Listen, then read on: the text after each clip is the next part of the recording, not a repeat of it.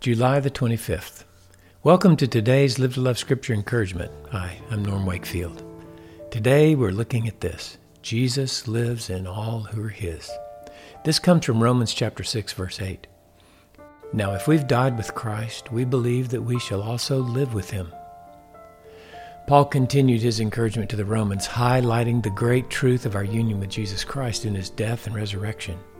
This verse has prompted me to ask these questions. Do you believe that Jesus died on the cross for your sins?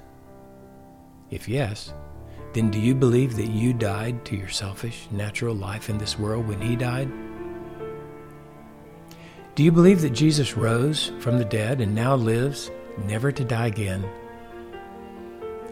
If yes, then do you believe that you were raised with Him so that you could live with Him and He with you forever?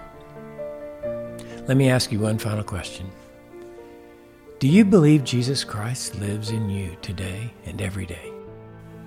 If you answer yes to all of these questions, then you believe that you have the life of Jesus dwelling in you. He saved you for the purpose of living His life of love in your mortal body. You have His purpose, worldview, mindset, and agenda within you.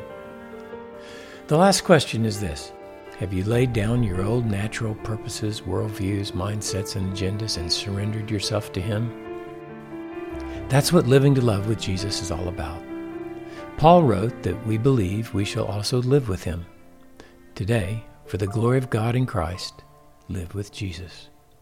Rejoice whatever happens today as from God, your Father, given to you in love, so that you might find your satisfaction and life in Christ. Knowing this, that God's purpose in all things is the same as it was with His Son, namely, to reveal His glory through His love.